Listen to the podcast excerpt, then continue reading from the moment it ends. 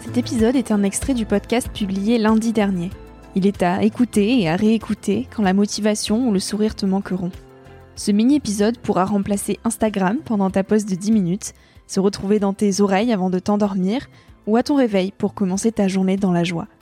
Si cet extrait te plaît et que tu as envie d'en connaître plus sur mon invité de la semaine, l'épisode en entier t'attend chaudement sur Nouvel Oeil.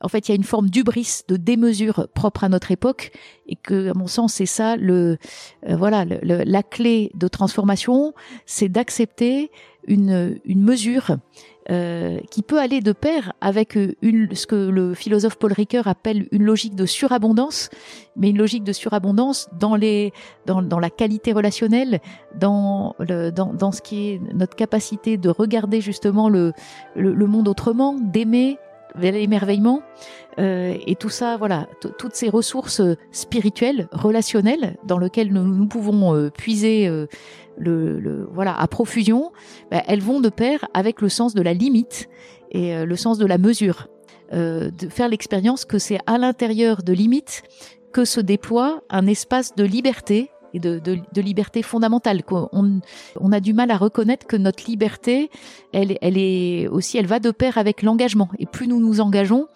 plus nous pouvons euh, approfondir ce qu'est être libre. Et ça, c'est évidemment en tension avec l'idée que la liberté, c'est faire ce que je veux, comme je veux, quand je veux.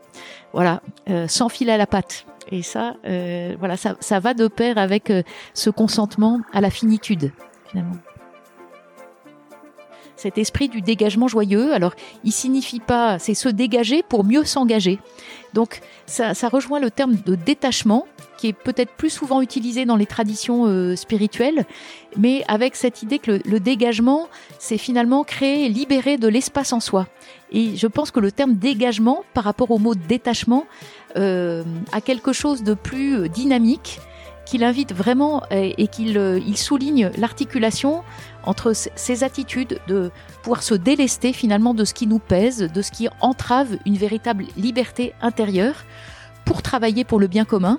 Et donc parler de dégagement joyeux, ça ne veut pas dire que tout soit tout rose, mais c'est euh, libérer cet espace intérieur qui nous permet d'accueillir euh, justement une, une relation plus peut-être plus désencombrée au monde, aux autres,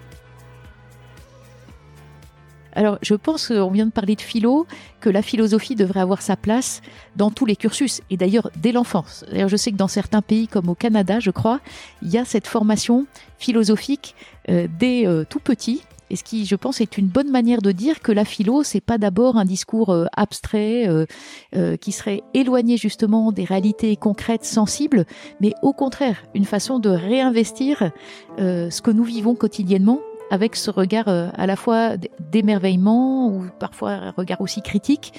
Et ça, je crois que c'est ça dont nous avons besoin.